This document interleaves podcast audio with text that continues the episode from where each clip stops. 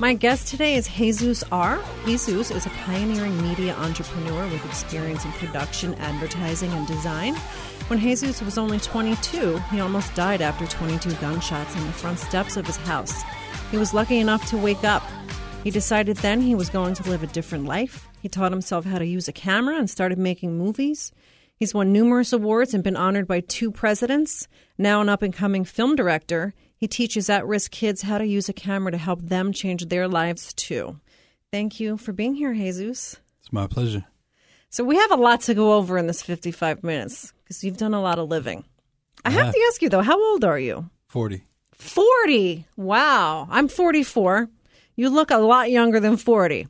You look a lot younger than 44. Thank you. I like you already.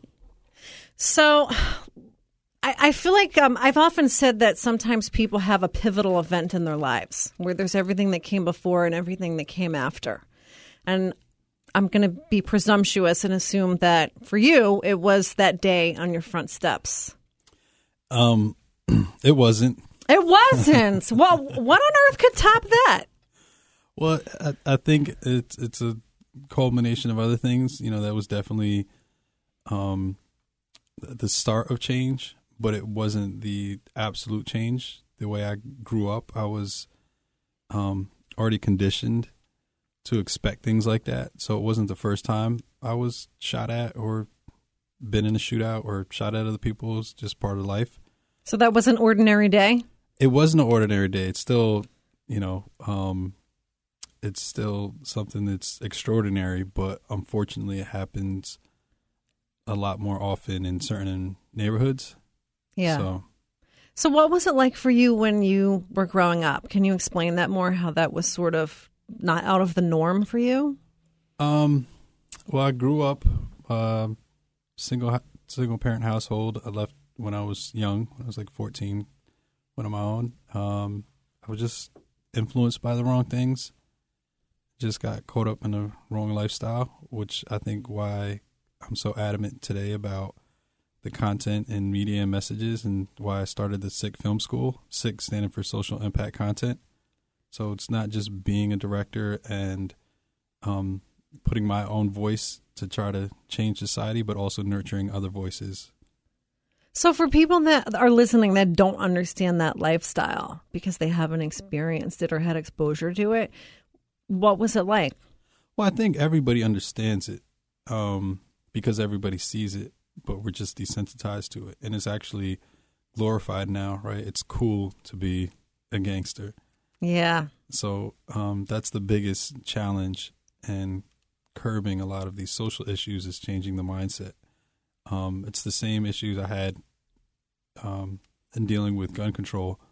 You know, uh, I was working with uh, the Brady campaign and a lot of big organizations, and um, there's such a stalemate in, in Washington between NRA, Brady, whoever, and it's and it's all political. And I think people get so caught up on uh, arguing over the the supply of the guns, and they neglect to focus on the demand. You know, same same thing with alcohol and prohibition. Like if there's if there's a public demand for something, people will start bootlegging. They'll like Yeah. they'll find a way to create the the product. And I think with guns, we we need to understand the psychology of why young kids in the streets need that to feel empowered, or it has to be a part of their everyday process, uh, which is not good. That's an interesting point. You're you're right about the demand. If people didn't want it, then nobody would would have to worry about how to get it, how to sell it, how to find it. So, what would you say then if this event? I feel like that would have been my big event, but maybe I live a more boring life. Um, but when that happened to you on your front steps, what would you say? When did your evolution really start to try to get yourself out of that type of lifestyle where that sort of thing is normal? Well, it it, it, didn't take long after that. It it was it wasn't what happened to me. It was how I um uh acknowledged the pain that my family was going through of almost losing me. Um and then that summer because that happened in May and then that summer uh, a few other people that I knew uh whether they were friends or foe um were getting killed and the more murders that um, I seen or was, or was aware of that I knew you know was happening before. You know, we always lost friends growing up. Um, it, it I just had a different lens on it. Um, I started to feel more compassionate and started questioning, oh, you know, why? Um, because a lot of times it's senseless and there's no real reason behind having to take somebody's life. It's either over some jealousy or petty beef or, um, you know, it, it involves drugs or money or, or other things. Um, but a lot of times it's not even that serious, and it's it's not something that couldn't have been resolved in a fist fight or, you know, by other means. But we we live in such a, um, by definitive terms of, you know, people they, they think they're tough, but they're actually living more in fear. Um, so when when they're going to kill somebody, they're they're they're trying to avoid any fear that they had had of any retaliation or a continued beef, if you will. So, um, I don't know. I just I saw a lot of people getting killed, and and my mindset started to change, and I started questioning. And it's like, man, like we nobody cares if we continue to kill each other. Like really, nobody cares, and then we especially don't care because we're we're continuing to perpetuate this. And that's when I had the idea to do my first production, which was a, a TV show on public access called Eye on It. And that was um well you were 22 when you when this event happened, right? Yeah. Would you say that that was a near death experience? Oh, absolutely. So uh, so Yeah. can you tell us, you know, how you experienced that? Do you what do you remember of it when it happened? Did you just become unconscious? I didn't. Uh, I was I was conscious until the um the point that they had to uh, put me under, um, because they um when they were operating on the other kid next to me who tried to kill me. Um, So, are you in the same room at this point? yes, in the ER. Literally. Yeah, You're okay in the, yeah, ER. Yeah, we're, we're yeah right uh beds across from each other. Um, uh, but you know, rest in peace to him. He passed. Um, so it was him and three other individuals. And you know, when I talk about that fear, you know, they they before they finished firing at me, they the guys behind them started running away, and they shot him in the back of the head by accident. So. That's crazy. That's such a crazy experience. But I get what you're saying, normal for some people. Well, I don't think it's ever normal. It's it's hard to normalize that, but I just think if if you don't grow up in that environment, it seems much more foreign or um you, you it's hard to grasp, but if you do grow up in that environment, it, there you know, there's I always question like are we a product of our environment? Because there's so many people that they kind of grow up i- in in and around those situations and then they become a victim of that. They, they either get killed or they go in jail or you know their their life is just they never they they never make anything of themselves. And then there's other people who break out of that. And then you you know vice versa. You have people who grow up with every luxury possible and then they, they don't make anything of themselves so it's um it's it's it's figuring out like who we become as people and what our external influences and and then how do we overcome those and or how do we use those to propel forward so I talk about that a lot. I, I talk about the cycle of poverty and how a lot of people, um, and I grew up poor, so I maybe part of the reason I'm so interested in it is because I sometimes I wonder, well, why did I not continue that? And I grew up in a household with a sibling, and he did continue the cycle of poverty, and I didn't. And it's always been interesting to me how did we grow up in the same exact household, have a lot of the same experiences, but still turn out so completely different? Um, and why does that happen to other people? Why do why are some people able to break out of that and others aren't? I don't really know the answer. If you have any insights on that, I'd love to hear it. Um, but it sounds like that's something you've contemplated too. Yeah. that you're very aware of. Well, I, I- think you know your personal experience that just goes to show that there's you know how complex we are. So when we're dealing with these problems, there's no solution that's gonna fix it for everyone, right? Because you could have the same person, the same pe- people in a similar circumstances, and somehow their mindsets are just different, even though they have the same set of influences and experience. Do you have siblings? I do. And how are your siblings? They're awesome. I have an older brother and a younger sister. Um, my sister is an accountant. Um, actually, I, she worked not very closely with me, but um, for a while I was I was working with uh, Puffy. I was the executive producer, and then I got her a job being the um, doing the books for Sean John. Cool. So yeah. Oh, that's nice. So, what would you say was there a time when when did you really start thinking that you wanted your life to be different? And would you say that there were what was the biggest influence for you? Film. Um, when I was younger, I never considered it. You know, like I didn't have. Um, I think it's about exposure to things, and and then and then being able to see yourself doing something else. And when you're in the streets, you you kind of don't see yourself doing much more than smoking, drinking, hanging out, you know, chasing after girls, whatever. It's like you- you're just living day to day with no, uh, no big kind of overarching goal in your life. Um, especially if you're not set on a path to go to college and you have like a career, um, or some kind of hope that can fuel that ambition. So, in my circumstances, something you know negative happened to me, and I turned it into a positive, and I didn't have the intention of it. It kind of discovered it. So when I started this this show for public access, um, I taught myself how to shoot and edit and all these things, and I, I kind of discovered a talent I didn't know I had because I, it, I took to it very quickly and and kind of excelled and um, elevated in the industry um, in a very short period of time And where did you grow up? in Poughkeepsie. Okay. Yeah. So then you developed a love of film. So initially, you started out watching films.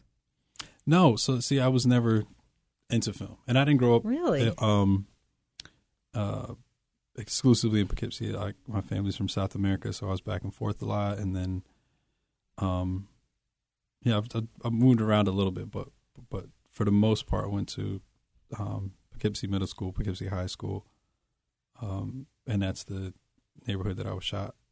So there was a lot of gang violence up there, Poughkeepsie, Newburgh. Um, So then, tell me about how what what was it like when you picked up the camera? How did you teach yourself to do that? um, And this was before I don't know. Was this was YouTube already around? I mean, now you can learn how to do anything. You can do heart surgery on YouTube. yeah there was there was there was no youtube there was there was not there was there was no uh no it was it was completely like pick it up and figure it out no manual just you know? Um and it's funny because when, you're um figuring things out for yourself and you start to develop techniques and you don't realize that those um techniques exist and there's actually um you know a whole theory behind it or uh, there's a name for it or somebody You, know, so you reinvented the wheel to some degree. no not at all. I just you know i I- just feel like we're all born with infinite knowledge and going through our lives is is a process of, of discovering different parts of our brain. Um so you know way back to whatever point in civilization where there's different parts of the world that are coming up with the same hat design or boat or wheel or Yeah. you know like and they weren't even connected. It- it- it's like how do you explain that? Like we we all have the capability of reaching um the same ideas you know ne- ne- never anything is never reinvented like we all we all have. This knowledge is just it's about discovering it. So like one of the things that i did was just a very simple thing. It's like you you um you dial in or you push in with the camera and you zoom out at the same time and it changes like the focal perspective of the background. And that's a whole thing in cinema. And i didn't know that as a young kid coming out the street just playing around with a 8 millimeter zoom camera like um So how old were you the first time you picked up the camera? uh well i was in my early 20s um, so you've been doing it a while. yeah i've been doing it for about 18 years since i was 22 uh since that summer Um, but before that, you know, maybe in in in high school, played around with a camera here and there, but wasn't like. Um, I can't say I never touched a camera before. So, what was your first real? I don't want to say real film. I know you have Asian Mob. Mm-hmm. Was there something before that? Um, there was a bunch of music videos and TV shows and commercials, and I was in advertising and had film studios and just a lot of different things going on. Um, but most of my career, I was focused on serving other people or serving other brands. So I was always um, uh, doing something to, you know, creating something for someone else. And and in the last two years, I decided I wanted to focus on what I was most talented at and most passionate about, which was directing. So although I had won some awards before, I won a Telly Award for some TV shows that I directed that were like number one in their market and congressional awards and all that, but I wasn't focused on that. I was still producing, running a business. I was a creative director.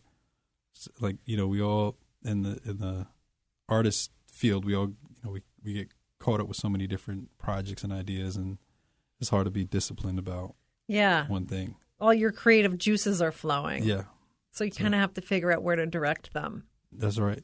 So it's not like you you didn't just pick up the camera and like, okay, I'm a film director now. You had other things that you were doing, like you just said, advertising, producing.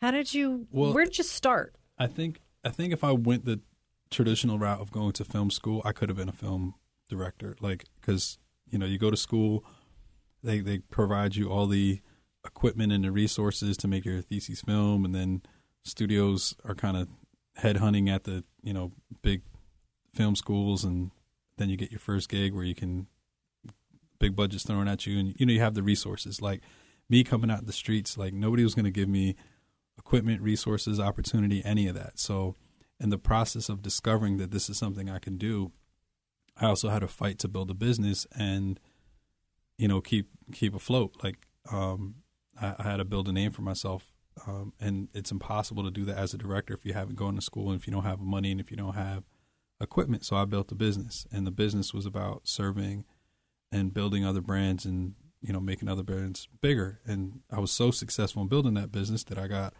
a call from Puffy's company to go run his business. So That's crazy. so how did that happen? I mean, how did they come across you? So they sought you out. absolutely, I actually turned them down a couple times. Wow. Yeah. You know you're big time when you can turn down Sean Combs. Well, I, I just I, I don't think it's about being big time. I think it's just about um because he's big time. I mean, he's got Yeah. a hundred million dollar empire. He's so doing all right. it's, it's no it's no clout on my part to turn him down. It's just that it wasn't the experience that I was looking for, and I don't do anything for money, and that's probably why it took me this long in my career, my journey to get to you know finally directing. Because although I was doing all these things, um, to build up a company, it was never about the money. You know, the initial show was Ion. It was Ion inspirational television, creating content that uh, got some of these other kids out the street and focus on a di- different career path. And then when I found out I was good at creating, packaging, and producing content, um, I created like the first hip hop cooking show that went on to be a Chef company on Bravo. I, I think they were like number one in the first season and uh, on the on their on that platform. I, I mean, there's like a million other projects, so I won't get onto that. But with with Puff, like I had a studio. I opened the first film studio in the Bronx, and we were doing four music videos a weekend. And you know, Travis Scott did one of his first videos there, and I had so many different celebrities and artists. Like we were rocking. Like there was no need for me to step out and do anything else. Um, so the the Puff thing wasn't like, oh, you know, turn them down. It just wasn't my Yeah. interest. Um, but you know, after some further consideration, I was like, you know, it might be cool to uh, go directly more into advertising. And are you that's is that what you're still doing now? No, now I'm I'm just directing. Um, when I, I left Puff and and started my agency, Creative Gods, and then I was um, doing branding for other some other celebrities, some other luxury brands. I created a couple luxury brands throughout the years. A, a big fragrance that we launched in London and at Harrods and Selfridges, and it what was that? uh, Boadicea the Victorious. Uh, we won a couple awards, and then the follow up fragrance was um, the official fragrance of the royal wedding. Not, not, Wow. not this recent one, the the one in like around 2008. So Um, I would have no idea how to do that. So let's just say I'm sitting around one day. Hmm. I I want to make a fragrance that smells like cookies. well, What what do I do then? well, you got to go to a perfumer. You got to get all your ingredients. You you know, you, but I, I didn't make the the scent. I was a part of the process of uh, selecting and influencing it. But I I was um, in charge of creating the name, the brand, the the identity. You know, I was the marketing. I was the creative guy. So it was myself and a gentleman by the name of Michael Boadi. Um, he was the number two hairstylist in the world at the time, so that helped a lot. Right? He's already Yeah. had a a platform and a lot of friends. Um, and we made a fragrance, and it was well received in the market. So So what is it you really love about that creative process of branding and drawing attention to whatever it is that your project you're working on?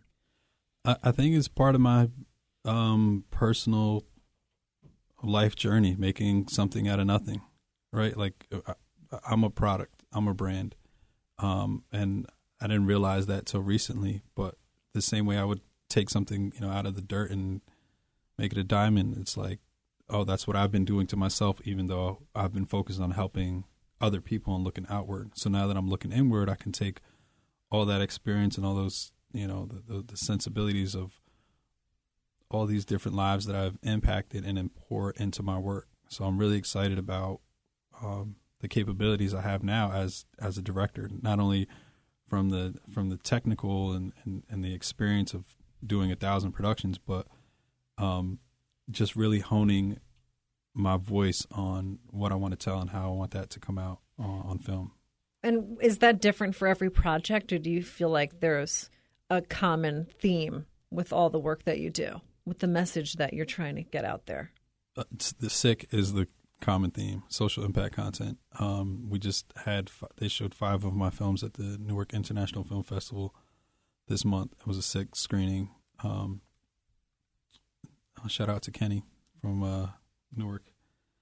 He's the founder of the festival. Um, yeah the, the, the, the i would say 90% of my content deals with social impact even um, certain music videos that have been brought to me that maybe the music isn't the most inspiring, I'd find a way to flip it and and and create a visual that told um, that had different impact because I feel like you got to reach and meet people where they're at. So everything you do can't be too preachy on every level. You, sometimes you have to take something and then give it a different spin because the people who already listen to that is, is the audience that you want to reach, not not, not the um not the market where it's already safe for people who are already focused or ambitious. Like I want to reach um, the people that were of my mindset before I changed my life. And what what would you say your mindset was? Because I'm so interested in people that have, like I said earlier, have gone through this evolution where they have on their own change their mindset. It's because I feel like there's somewhat of a script sometimes for life. Like we just like rich people or poor people and everybody in between. They kind of they learn what life is from what they grew up with, and they just sort of learn like that's normal. Um, I was just talking to somebody yesterday that we both know, Denny Mendez, about great, great guy. yeah, about how um, you know somebody can grow up and think that spending $150 on dinner is that's just normal. Like, what's the big deal? But then you could have somebody else where they couldn't dream of spending that much on dinner because that's their entire grocery bill for the week. Sure. So I'm really interested in how people kind of allow themselves to be exposed to something else and be able to look at life differently than what the script is that's been presented to them. Well, the thing about that, it's it's it's funny how um, how quickly someone will adjust or act brand new, right? They they could come from a, a life of having 150 for a week and then spending 500 dollars a night on dinner, and like, you know, they're that that's that's a worse uh, combination, right? Because sometimes people they don't adjust well um, To the increase? to the increase. Yeah. Yeah, you, you, know, people become very ugly. I've seen it a million times. I've, I've helped more than half a dozen people become millionaires directly, help them um, eh, uh, change their lives. And yeah, m- money is a money's a funny thing. It is. Um, do you think that is because it's what you learn about money when you're growing up? Because Denny and I were t- actually talking about this very thing yesterday. Yeah. Um, I don't know. It's. I think I've done well to keep it at a distance. The the influence of it, the desire for it. Um, you know, my only desire for it now is just to fuel bigger projects. Um, uh, you know, we all like to live comfortably, but we have different means of or different ideals of comfort. Yeah. You know, my comfort is like one crib, one car, like yeah, eat what, what and where I want. You know, not but I'm I'm not uh into material things beyond that. You know. Yeah, um, Denny and I were saying that um, he represents some athletes and you know people that have done well for themselves that did grow up very poor, and a lot of times they'll just blow through the money, and then they're left with nothing later. Um, that's an interesting phenomenon. It doesn't sound like you're a victim of that or that you will be. Um, but it's just interesting how that evolves. And sometimes it's like keeping up with the Joneses, right? It's like, yeah. but the Joneses change yeah. over time. Yeah, well, that, that, that goes back to, and you know, what's worse than blowing through the money is blowing through relationships, right? It's how you treat people around you. But in terms of keeping up with the Joneses, it goes back to you know, the idea of being a product of our environment. Um, the thing that I realized was, you know, I'm not limited by being a product of my, of my environment because everything I've been through makes me who I am. It gives me the strength, the perseverance, and um, just like the willpower to overcome any obstacle. But at the same time, nobody said that I couldn't change my environment, and that doesn't have to be geographical. It could just be the influence of people around you. Like your environment is who you associate with, and and you know, as as soon as you have some means to maybe get out and be around a different social class, uh, those people are going to have the, the the the percentages are going to change of the mindset of the people in those social class. So as you go up, the expectations of you start to change, and whether you're changing for good or worse, um, however you're adapting, yes, those, those expectations start to become different. So when five hundred dollars a, a dinner was like once you're in that ballpark, now you you're getting closer to people who are spending a thousand or whatever you know whatever they're having multiple houses or multiple cars. So yeah, um, there's it's um comparison syndrome, right? Like yeah. I'm doing better than a lot of people, but you know, there's a lot of other people that are doing better than I am, and yeah. y- it's sort of a trap to fall into to start comparing yourself.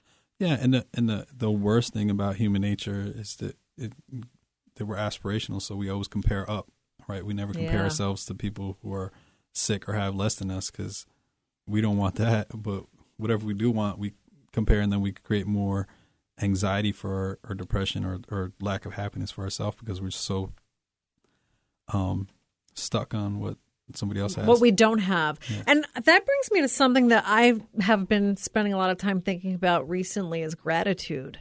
It's hard to have gratitude for what you have if you're not like you said looking at well I, I do have a lot and there are other people that have far less instead of focusing on you know those other people that have a lot more. Yeah. Um that that's a great point. Uh the the next film that i'm doing is called suicide saint and there's two major characters from different completely different walks of life and one of them um although he's had the worst of everything he deals with everything from a perspective of gratitude, and then the other character, he's had the best of everything, but as he's going through these issues later in life, he deals with everything from uh, the perspective of entitlement.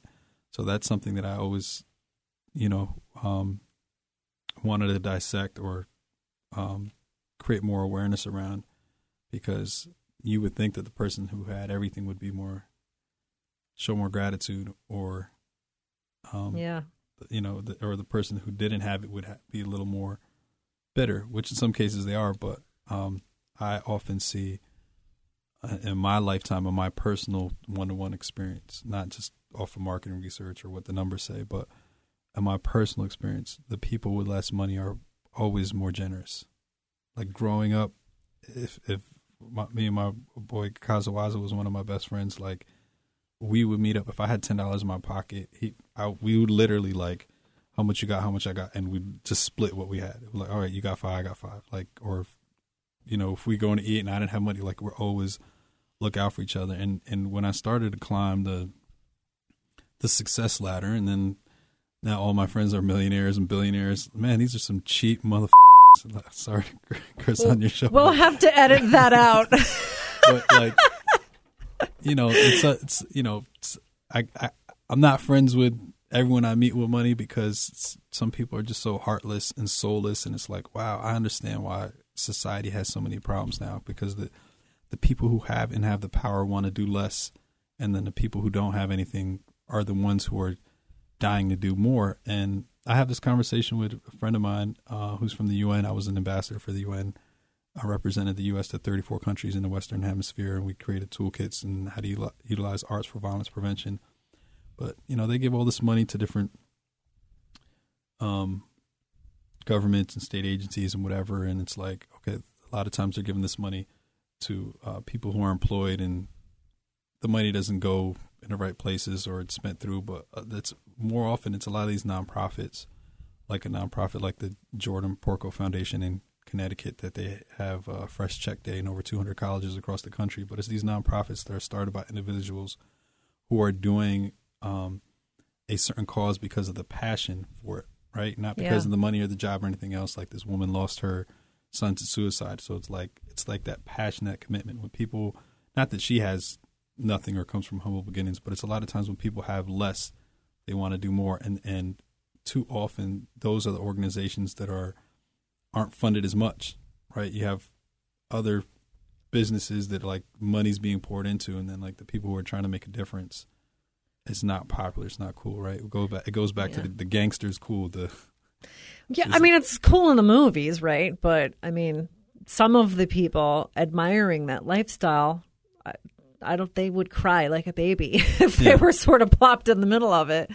Um, and I I get what you're saying. I, I have experienced that. I think sometimes when somebody grew up without money and they really understand what that struggle is and they understand how that feels to be poor, to not feel like you have those opportunities that seem to be so readily available to someone else, it it really is a struggle. Um, and really it's it I I think a lot of people like you who have experienced that struggle and have overcome that you don't even give yourself enough credit really for having done that because it does require so much you could so easily have just continued you know I, I say live the script yeah like maybe some of your peers did mm-hmm. um, so really to your credit that you overcame that um, it sounds like you did it largely on your own well I'm I'm changing the script you see it says History will be kind to me, for I intend to write it. Oh, so so he's showing us his tattoo. We'll have to take a picture of that. But that's, I love that. That's uh, Churchill. I love that. Um, but but I totally get what you're saying. I do find sometimes it's the people that have less that are actually more generous. I and I don't know. Maybe I'm wrong, but I feel like it's because they they understand what that feels like when they see someone else who's suffering. They really understand what that feels like. Sure. Um, I think sometimes there's a tendency, and I don't want to generalize because it's not everybody, but I do think sometimes there's a tendency to just say um, the people who are the haves and we're always the haves.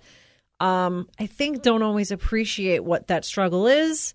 Um, and a lot of times they attribute that to just desire. Sure. Well, you could go and, you know, be whatever. You could yeah. go and, you know, do all the things I do. You just don't want to, or you're just not working hard enough. Yeah. And sometimes it's really not about that. We're not all starting out in the same place.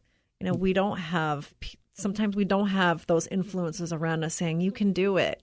Yeah. And I, I agree. It's, it's not, you know, universal. You know, there's, there's a lot of wealthy people that do have very compassionate, give all their money away and don't even give it to their own kids, right? Um, and then you have people who come from nothing who they have a crabs in a barrel mentality. You know, they're they're jealous or they're hating on their yeah. peers and they don't want to escape that. So, sure. um, I've just been fortunate to have, uh, um, and maybe it's what I attract, right? As as individuals, everything is about energy. So it's it's the people that I attract and who become my friends or who are part of my circle. Um, I will say that um, either way, um, I think what it really boils down to is uh, people only care about things that affect them, and it's hard to get somebody to care about something that doesn't affect them. Yeah, it's like that saying, "Not in my backyard," NIMBY. Yeah, yeah.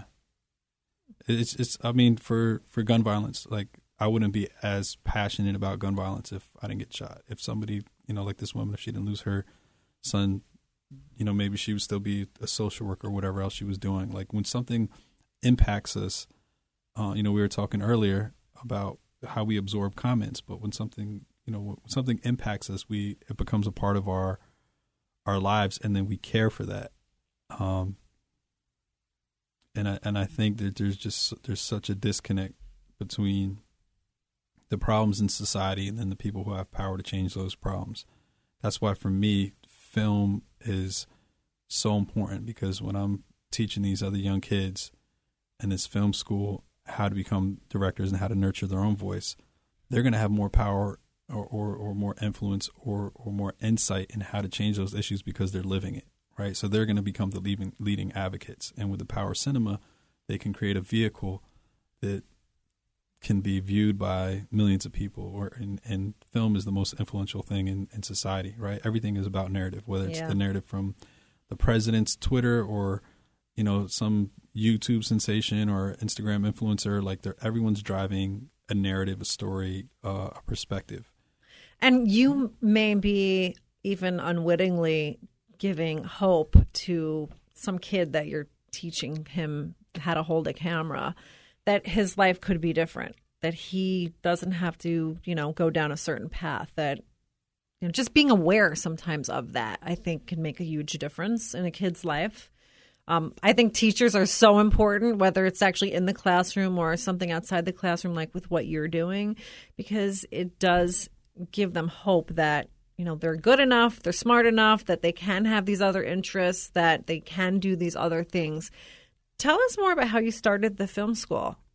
So the film school is like version 2.0 of a nonprofit that I started uh, about 14 years ago, 2005. So after I did Iona in 2003, um, which was a really cool independent show um, that I independently syndicated on public access. That's never been done before. That's a whole other story. We're going to get to that. I didn't even ask you about that yet. But um, in 2005, after the success of that show, I wanted to find a way of, um, a means of more directly giving back instead of a show that was just influential and inspiring. So I started an organization called Guns for Cameras. It was a 501c3. Uh, we were taking the idea was to take guns off the streets and give kids video cameras, and then just show that that direct change where they can still point, aim, and shoot something, but something created life instead of destroyed life. Um, I had a lot of challenges. This was before the era of mass shootings and um, a different sense of, of public sympathy. Um, you know, the, the the conversation then was more about crime in the streets. So again, the people in power didn't care about this. There's some people who even had the perspective of, hey, let them kill each other, right? That's just as raw and real as it was. So I didn't get a lot of support from the government, local agencies, like even the DA in Poughkeepsie. I wish I knew his name so I could put him on blast. But at the time, um, had a, a like a local detective who was willing to champion the program, and he kind of said, "Hey, don't have nothing to do with that." Hezues is trying to start a gang with this. It's like what? That's so crazy. like I, I can't tell you how how absurd. Um, Well, sometimes people just believe what they want to believe, right? or or just make stuff up to block progress, right, from ignorance. But anyway, um, so that was Guns for Cameras. Uh, I, had a lot of issues in being able to um, execute the idea of that, but but it, it lived on, and, and and the idea of aim to live, and we we created some commercials and content, and I spoke around the country, and I did a promotional tour with Monch, who was big hip hop artist. Um, we spoke at Harvard, NYU, UCLA, um, from from students to professors, because now we were talking about uh, how we're using media to change society. So um, had a much uh, I'm sorry, had a lot of um, success since then. And this summer, I wanted to find a way to re-engage a lot of the philanthropic work that I was doing. And I approached Erica Ford, who who runs Life Camp in Queens, and she's a lead, leading advocate of gun violence prevention for the last three decades. And they have their mobile trauma trauma units that they just got this summer. Um, and actually, when I was at the White House, Erica was there as well. We've we've known each other for a few years. I said, "Hey, I want to give back this summer, and I want to do a free film school for the kids you got some kids affected by gun violence. I'd love to work with them. And we I wrote a six week curriculum, and it was so inspiring and such a great success that I um, said, you know what, I don't want to just limit this to the summer. And then I transitioned it from the summer school to the SICK film school that would be year round. And every quarter, we would partner with a different nonprofit who was tackling a different issue in society. So in the fall, we're going to work with kids affected by incarceration um, our age group is 14 to 19, so there's some kids who might have been directly arrested or locked up at the older age of that uh, spectrum, but, but there might be younger kids who just lived with um, having their parents incarcerated or never seeing their father or mother or whatever. Um, and the idea is to really go into you know their hearts and their minds and see how it plagues them, and then teach them how to have a voice and empower them through film, and then make a, a short film at the end of that that semester or cycle um, that can speak to what their their their ideals are, and then we put that out so people become more aware of the of the issue. I love that. That can be so incredibly influential and create a pivotal moment in those kids' lives. Absolutely, it it it changed my whole life and put me on this path. So if I could create more, I guess I will create this film gang. I love that the film gang. I like it. You know, but gang for good. Change, you know, trying to change the world. Um, you know, the tagline for the SICK Film School is "Healing Humanity One Voice at a Time." And the reason I wanted it to be sick, not only that you know social impact content, but I feel like we live in a sick society, and sometimes you have to go to the root of the problem and have that show up in the solution. So it's just kind of a, a play on the word. Um, and then sick is also cool for mm-hmm. our slang. You know, yeah. something sick. That's you know, it's a sick film school. Mm-hmm. Yeah, I get it. You're cool. I'm cool. I know the slang. I might not look like I do, but Mike's over here laughing at me. So tell us more about the project you're working on right now. It's in production. Are you filming now? I'm in um, no, I'm not filming yet. We'll be filming next year, hopefully in May. I'm in pre-production. Um, so what's involved in pre-production? Pre-production, raising money. Okay. So we haven't completed funding. So any listeners that uh, anyone who's interested, we're so we're raising two million for. Um, actually, I should, probably shouldn't put that out there because I have a couple investors who are trying to um, wrap me up right now. Uh, uh, because I, um, the thing is, I'm I'm building a slate, and the and the and the and this slate is going to um, create more um, interest in a series of projects. Uh, a lot of people aren't interested in Suicide Saint. It's it's not about a big star. It's it's not about a, a big story. It's it's something that I'm hoping to create to change society. Um, mental health is is such a terrible problem that we're, that we're not really focusing and addressing on. I mean, there's a lot of organizations that are doing work, and but like as a whole, right now in, in society, you know, we talk about comparing, but before it was just oh, comparing social classes, what you personally have, but now through the vanity of social media, every single individual is comparing everything about their personal life to other people, and we're at the highest um, level of depression and anxiety in society. In the, in the last two decades, suicide has risen 33%. It's not it's, it's yeah. not slowing down. It's like it's getting dramatically worse. I mean, even with all these mass shootings, like every everything that I've ever done to address a different cause, like I realize now that mental health is the root of all of them. So if I were if I did videos about gun violence, if I did videos about domestic abuse, if like whatever the cause was, I you know, um, it's it's all a derivative of our, our, our minds. And and there's people that are doing great work. As um, a friend of mine, Julien, uh, Director X, he he has a program he's doing in, in Toronto called Operation Prefrontal Cortex to get more meditation going in, Mm. in, in schools. Um, Do you meditate? I I do. Uh, I think when I'm creating, I'm meditating. Um, you know, um, a- anytime that you still your mind and you- you're focused on something, it's a level of meditation. Um, so, wh- whenever I'm creating concepts for a brand, a a visual, or even even thinking about the storyline and these characters, for me, that's meditation, right? It's shutting out all the outside noise and then going into your into your mind and, and, and digging deep. Well, there's there have been studies that actually does change your brain Oh, chemistry. absolutely, absolutely. Uh, uh, frequencies that we listen to, you know, I, I, when I'm riding my truck, I only play classical music.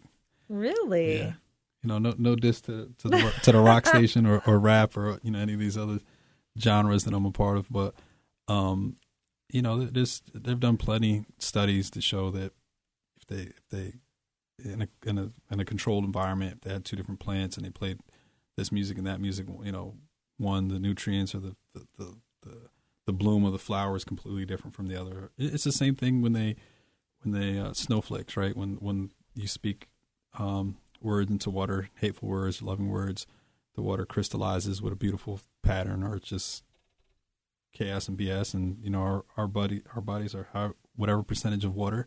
So when Yeah. we're speaking words to other people, we're we're changing the molecular structure of our body and our energy. So when you're listening to stuff all day that maybe doesn't have the best message, um, and and you start to become on edge, and you get on the road, and you're in road rage, and people yelling or cursing at you, or like we just you know we live in such a savage, emotionally savage environment, right? Um, that it's impacting the way that we think and we move and we interact, and that has an ultimate impact on the decisions we make. Yeah. It's I think a lot of it too is even the the negative self-talk. That's Sure. what we are telling ourselves, right? Like, you know, I mean I can speak for g- young girls and women always so body focused and you said you used an interesting expression earlier the vanity of social media and that's such an accurate expression because it a lot of it, it does seem like vanity and everybody's got a great photo with a filter and you know that it doesn't even look like them really if you saw Yeah. them in person it doesn't even look like them And and- and it's it's so absurd. Somebody might go to a party and be completely bored, and they'll find that one moment where like, oh, let me take a picture in front of the the bottle table. It's not even my bottles or my, my money, and the next person's looking at that, comparing themselves. So there's such a overwhelming um, environment of falsehoods Yeah. that people are buying into. i saw a girl i was on vacation recently i saw this girl on the beach she she spent at least 15 minutes trying to get a really good selfie she was throwing her hair around and like you know doing the pose then I saw she took the selfie. I saw her like a few minutes later. She was sitting on her chair, had her hair up in a bun with a baseball cap on. And I'm thinking, so those people just saw that glamorous photo that you just did, and they think that's what you're doing on the beach right now. But really, you know, you're you look like the rest of us. You got your hair in a bun, and and, you know. and and people it's it's it's bad for everybody right it's bad for the people who are on the outside looking and comparing themselves to this and it's bad for that person robbing themselves of the experience you know spend the first 10 minutes taking a picture of their food and it's getting cold and not even enjoying it like I think I might be one of them. you got you got a food blog I'm a foodie. I'm a foodie, so I'm like, oh, you got look at this, look at this fried chicken. We got to get a picture of that. But yeah, I mean, I think we're all guilty of it to some degree. Well, we're we're, we're it, it's our norm. We're conditioned Yeah. by it, right? Like that's it, it's like once, and, and, and there's different uh, properties of it that's addictive to certain parts of our brain that engage us in that way, right? So, whatever, whatever chemical reaction happens, we we can't get enough of that that Yeah, that um that validation from other people. It's how many true. legs? Many, you know? So um, yeah. So do you um do you follow Gary Vaynerchuk? yeah, I love him. I like recently became obsessed with him, and he wants the likes to go away. He just thinks he sh- there shouldn't be any such thing as likes because then you're gonna you're obsessed with looking at well, how many likes did I get? No, Yeah. that video must have been better, or that subject must have been better because I got a lot of likes on that one, but I didn't get a lot of likes on the other thing, and I kind of think he's right. I, I absolutely uh, love that, and it's funny because I was on the um, video conference the other week with a senior person at uh, Google uh, and YouTube. Um, they've been terrific. They've been a big supporter of the film school, and they had all our kids come down to the YouTube space in New York. And um, it, it's funny because I'm on a, I'm on a call with him and some of his other people, and I'm like, well, and I'm not I'm not into this whole. Uh, I'm kind of like anti-influencer now, and I know they do everything to. Is that like a disruptor? Well, they do everything to support and build their their creators who already have millions of views because you know that's where they're making all their money as a business model. So they want, of course, they want to support and push that. But I feel like there's so many people that whatever path they took to get a million, two million, subscribers, followers, likes, um, and it could just be like girls showing extra little skin or somebody doing skits or, but a lot of times there's there's people who are getting celebrity or whatever notoriety as influencers now that their content is crap or their talent is crap. And our social you know my- friend made a shirt xv made a shirt that said mediocrity is the new black right? So our our, our expectations of art and culture have diminished so much. And then you have all these amazing artists who don't want to sell themselves or you know like they, Yeah. they have little to no following or not even on social media so our our overall view our, our, our average view of what society and culture is is is, is deteriorating because we've been sucked into this to these click funnels and this yes. social media The, This the like- bait click is that what it's called? Click bait. I forget what it's called, but I totally I, I'm with you on that. I totally agree. But it's hard, even as we're mindful of it and conscious of it. It's kind of hard to remove yourself from it totally because that's the world that we live in now. Yeah, I mean, I, I- I have to have a page. Everybody can follow me at HezuesR H E Z U E S R. That's on Instagram, Facebook, YouTube. It's all the same. Or hezuesr.com. Um, but it's it's it, you know, it's a necessary devil, but you don't have to use it the same way that everybody's using it wrong, right? Because there's a lot of good that comes out of social media. There's a lot of accountability and there's a lot of power that becomes from the perspective being democratized by the people like you know the me too movement what, whatever different things are happening socially are because we can share and be connected so although our personal vanity is causing a problem in our depression and anxiety when we do things collectively and we voice our opinion on something to try to create change it's a powerful tool but maybe Gary Vee's right. Maybe it's just like getting rid of the likes, getting rid of some of those other aspects of it. Let's start a movement. Let's go. So we ran out of time. Thank you so much. I think you're such an interesting guy, and I love your perspective on the world. I'm going to Thank be you. watching you, see Thank what you. else you come up with. Don't don't watch me. Watch my movies. Okay, I'll watch your movies, but I'll watch the other stuff too.